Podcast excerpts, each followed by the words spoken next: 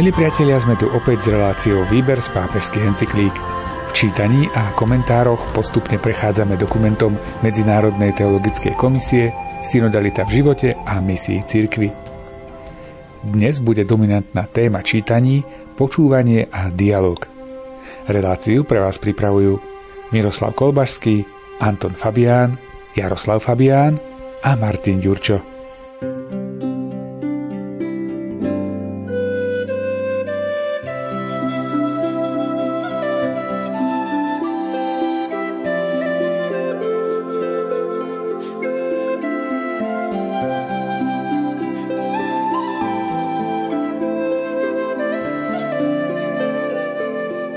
Základným postojom synodálneho dialógu je pokora, ktorá každého nakláňa k poslušnosti voči Božej vôli a k vzájomnej poslušnosti v Kristovi.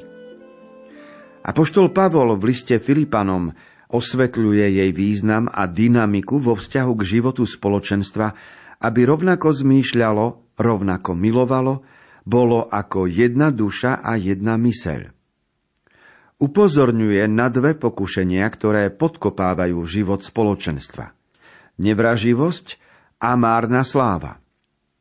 Naopak postoj, ktorý je potrebné zaujať, je pokora, ktorá jednak považuje tých druhých za vyšších od seba, jednak kladie na prvé miesto spoločné dobro a spoločný záujem. Pavol pripomína zásluhy toho skrze vieru, v ktorého spoločenstvá vznikli. Zmýšľajte tak, ako Kristus Ježiš. Zmýšľanie učeníkov musí byť také, aké prijímame od Otca, ak žijeme v Kristovi. Kristova kenozis je radikálnou formou jeho poslušnosti voči Otcovi a pre učeníkov to značí povolanie spoločne cítiť, zmýšľať a pokorne rozlišovať Božiu vôľu, nasledujúc učiteľa a pána.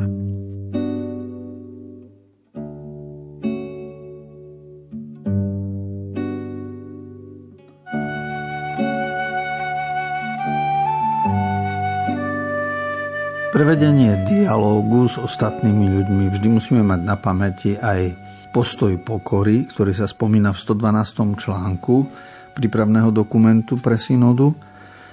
A tam sa odvoláva na list svätého Pavla Filipánom, v ktorom v druhej kapitole on má dôležitý hymnus. Hovorí o tom, že Ježiš Kristus, hoci bol Božej prírodzenosti, nemyslel si, že sa musí pridržiavať svojej rovnosti s Otcom, ale stal sa poníženým, stal sa podobný nám ľuďom vo všetkom. Čiže Ježiš Kristus a jeho pokora sú obdivuhodné a to je niečo, čo je vždy nasledovania hodné.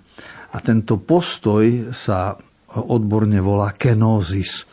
To je postoj, ktorý by sme mohli povedať vyprázdnenie. Ježiš na kríži bol prázdny od svojich túžob niečo dokázať. Hoci mal 33 rokov, vyprázdnil sa od svojho sna, že, že on zachráni niekoho. Ježiš sa vyprázdnil od túžby byť milovaný a uznávaný, aby mu iní tlieskali. Vyprázdnil sa od uznania, ktoré by mu dali ľudia, dokonca ktoré by mu dal aj Boh, lebo povedal, Bože môj, Bože môj, prečo si ma opustil?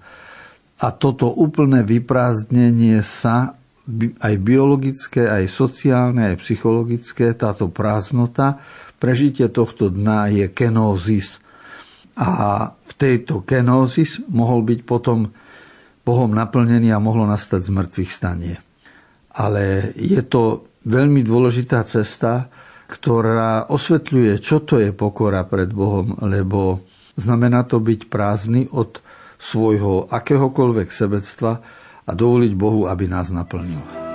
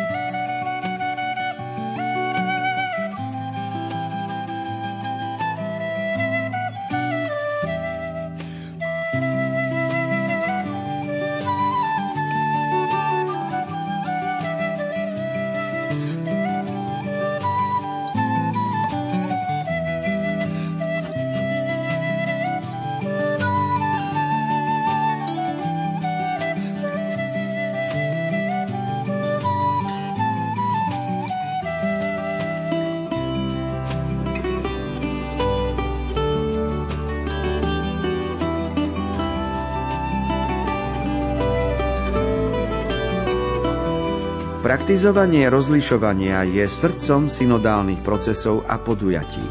Tak to vždy bolo v synodálnom živote cirkvi. Ekleziológia spoločenstva a špecifická spiritualita a prax, ktoré z nej vychádzajú, tým, že zapájajú do misie celý Boží ľud, spôsobujú, že sa stáva dnes viac ako inokedy nevyhnutné učiť sa princípom a metódam nielen osobného, ale aj komunitného rozlišovania. Ide o to, spoločne ako církev pomocou teologickej interpretácie znamení čias rozpoznávať cestu, ktorou treba ísť v službe Božiemu plánu, eschatologicky uskutočnenému v Kristovi, ktorý chce Boh realizovať v každom historickom čase a ako má po nej napredovať. Komunitné rozlišovanie umožňuje spoznať v konkrétnej dejinej situácii Božie povolanie.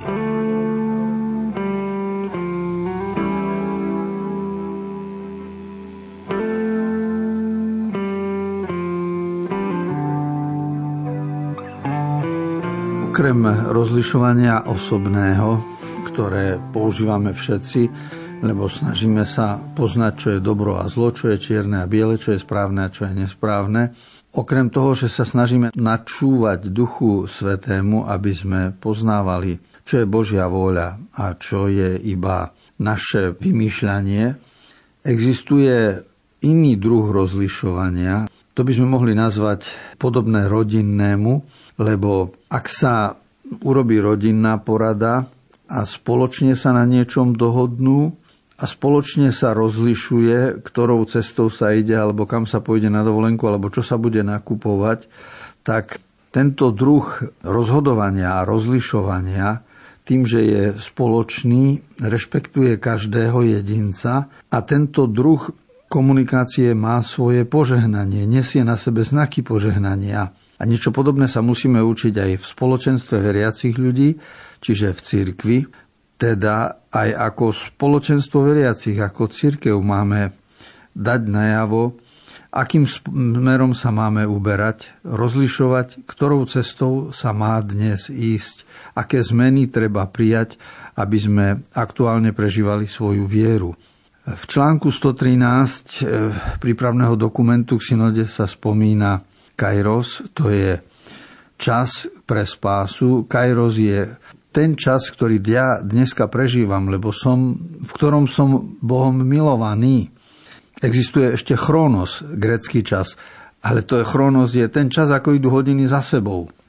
Kdežto Kairos je čas milostivý, čas spásy. A to je tá chvíľa, že ja som tu dnes, pred 100 rokmi som tu nebol, 100 rokov tu nebudem. Ale to, čo dnes prežívam, je pre mňa Kairos, lebo Boh má ma rád a má, má pre mňa perspektívu. A v tomto čase Kairos, ktorý tu je, ja mám aj vydať nejaké svedectvo a spolu v komunite, v ktorej, ku ktorej patrím, napredovať a nahlas sa vyjadriť, čo už je prekonané, čo je vedľajšie a čo je podstatné pre spoločenstvo veriacich, čo treba zachovať, aby sme išli dopredu a necúvali. Lebo sú mnohé tradície, ktoré treba opustiť, lebo splnili svoj účel v minulom alebo predchádzajúcom storočí. A sú výzvy, ktoré priniesla doba, v ktorej žijeme, ktorých sa treba ujať. No a na to slúži komunitné rozlišovanie.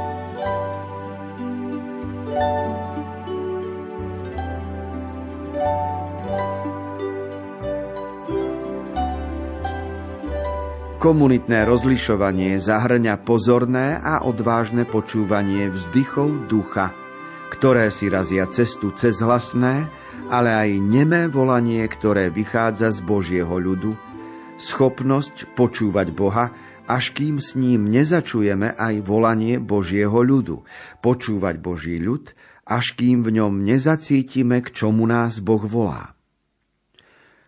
Kristov učeník má kontemplovať slovo a tiež kontemplovať ľud.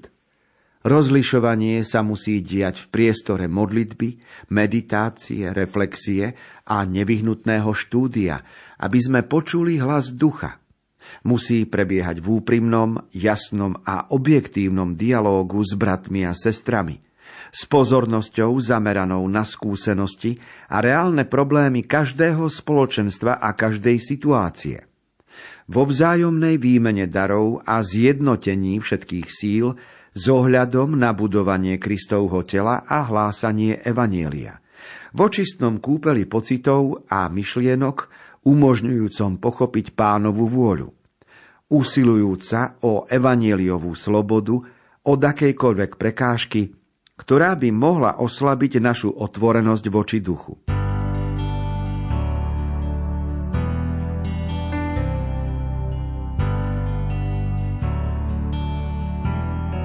Komunitné rozlišovanie, ku ktorému sme vyzvaní, má vyjadriť spoločenstvo veriacich aj tým, že pomenuje určité skutočnosti, ktoré priniesol svet zmenený okolo nás. Pred 100 rokmi napríklad to bolo tak, že dopoludnia ľudia v nedeľu boli na Svetej Omši a popoludní boli pobožnosti rozličného typu. Boli vešpery, alebo boli postné kázne, alebo boli všelijaké marianské pobožnosti. A vtedy to bolo aktuálne a správne a múdre, lebo spôsob odovzdávania informácií náboženských bol cez kostol, napríklad do poludnia a popoludní. Dnes sa situácia zmenila.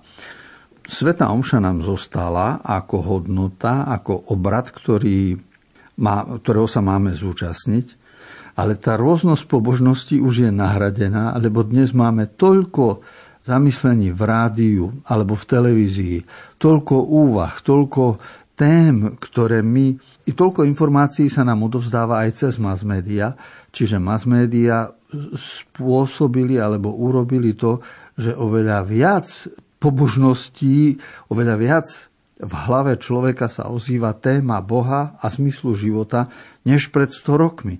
A preto nie je možné iba kumulovať a prilepiť k sebe niečo, čo bolo a ešte ďalšie a ešte ďalšie a do nekonečna nabaľovať niektoré veci, ale niektoré treba tak povedať ako staré nohavice vyradiť, dať preč, má zostať to podstatné a na to je vlastne komunitné rozlišovanie.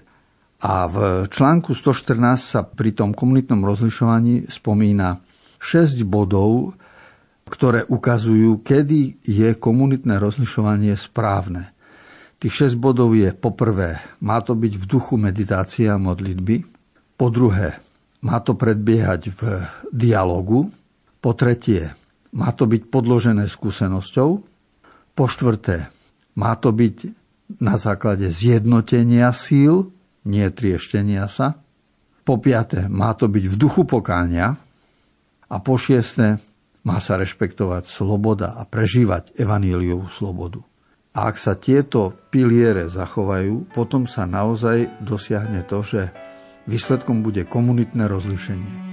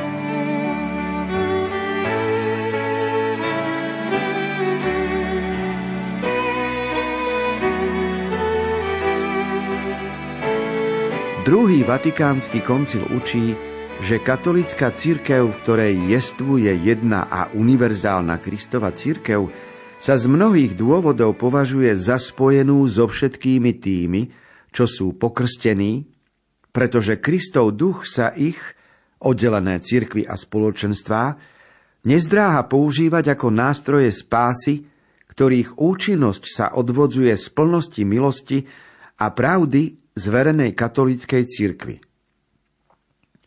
Stadiaľ pramení aj úsilie veriacich katolíkov kráčať spoločne s ostatnými kresťanmi k plnej a viditeľnej jednote v prítomnosti ukrižovaného a vzkrieseného pána.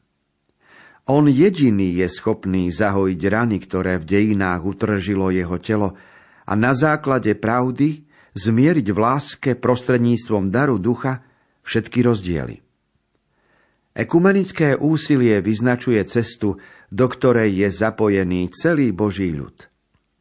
Vyžaduje si obrátenie srdca a vzájomnú otvorenosť, aby bolo možné zbúrať múry nedôvery, ktoré postáročia rozdeľujú kresťanov medzi sebou a tak objaviť mnohé bohatstvá, ktoré nás zjednocujú, lebo sú darmi jedného pána prijatými v krste, deliť sa o ne a tešiť sa z nich počnúc modlitbou až po počúvanie Božieho slova a vzájomnú skúsenosť lásky v Kristovi, od evanieliového svedectva po službu chudobným a marginalizovaným, od úsilia o spravodlivý a solidárny spoločenský život, až po úsilie o mier a spoločné dobro.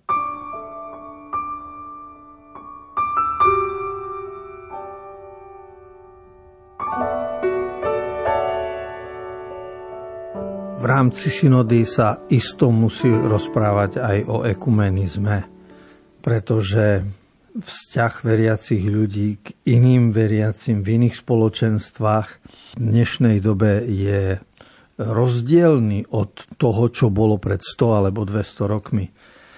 V minulosti sme iných nazývali bludármi a seba sme nazývali, že máme pravdu. Dnes iných v iných cirkvách nazývame oddelení bratia a sestry. A to je veľký pokrok. Uvedomujeme si, že dôvody rozdelenia aj cirkevného v ktoromkoľvek storočí, keď študujeme, tak zistíme, že vždy za, tam, za tým boli konkrétni ľudia, konkrétne historické fakty, konkrétna ješitnosť, pícha, a všetky ľudské slabosti, ktoré sa zhromaždili na jednom mieste a dali vzniknúť nejakej novej cirkevnej organizácii. Používame často výraz katolícka církev, pričom katolikos po grécky je všeobecný, univerzálny.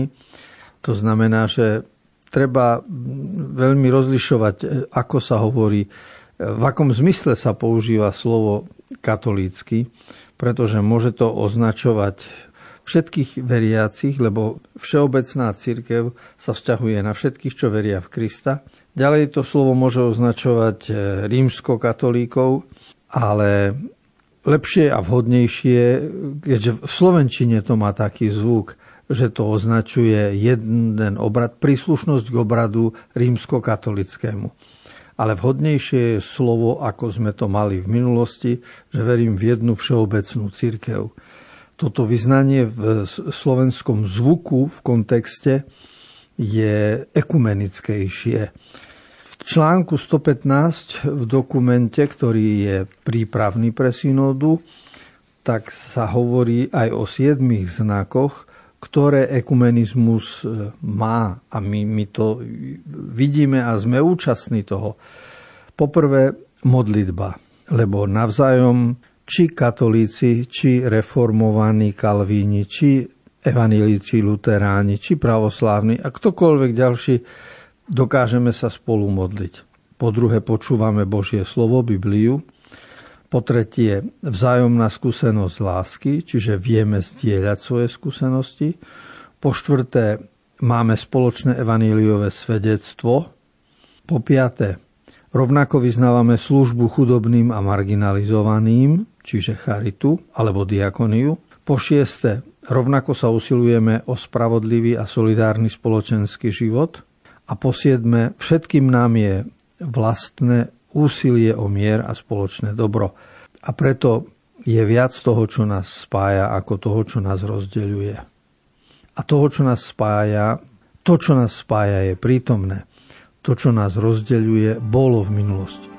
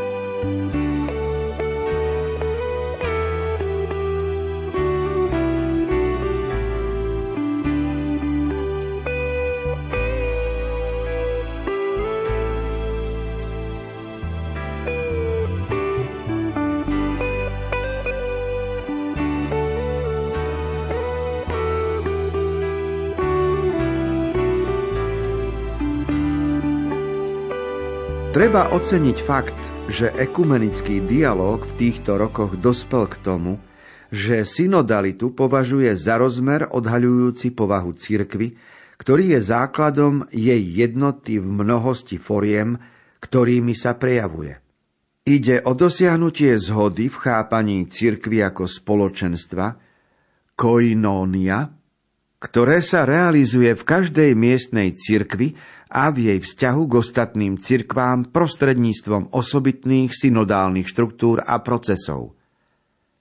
Nedávny dokument s názvom Documento di Chieti, týkajúci sa dialógu medzi katolickou cirkvou a pravoslávnou cirkvou potvrdzuje, že cirkevné spoločenstvo, ktoré má svoje pevné korene v Najsvetejšej Trojici, rozvinulo v prvom tisícročí na východe i na západe – štruktúry synodality neoddeliteľne spojené s primátom, ktorých teologické a kanonické dedičstvo predstavuje nevyhnutný referenčný bod pre uzdravenie rany ich rozdelenia na začiatku tretieho tisícročia. V dokumente Komisie pre vieru a poriadok Ekumenickej rady cirkví s názvom Cirkev v ústrety spoločnej vízii sa zdôrazňuje, že celá církev na všetkých úrovniach cirkevného života, miestnej, regionálnej a univerzálnej, je pod vedením Ducha Svetého synodálna, konciliárna. Synodalita alebo konciliárnosť odráža tajomstvo trojičného Božieho života a štruktúry cirkvy sú jej vyjadrením, aby uskutočňovali život spoločenstva ako komúnia.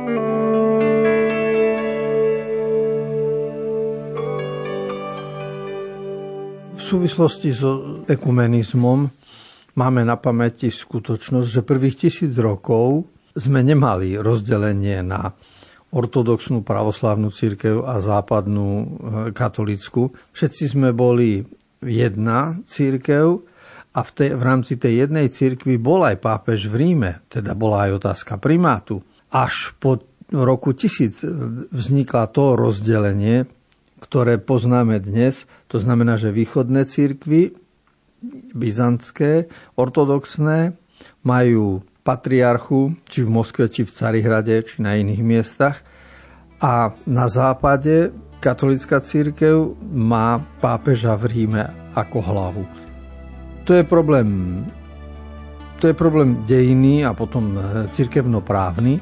Fakt je, že to, čo nás spája, je povaha synodálna a konciliárna, to znamená, že spolu s pravoslávnymi máme rovnakú vieru v Trojicu a mnoho ďalších tém, ktoré nás zjednocujú a ktoré by mohli viesť k väčšiemu dialógu a ukáže budúcnosť, ako sa dokážeme posunúť, ako dokážeme byť ústretoví jedni voči druhým. Pretože predsa tisíc rokov spoločného života nemožno len tak e, zahodiť za chrbát.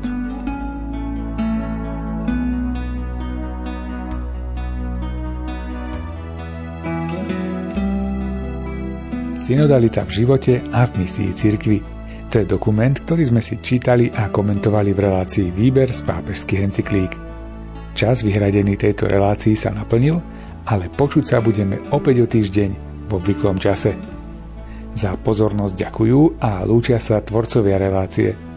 Miroslav Kolbašský, ktorý načítal text dokumentu, komentáre si pripravuje duchovný otec Anton Fabián a od techniky vám ešte príjemný deň prajú majster zvuku Jaroslav Fabián a Martin Ďurčo.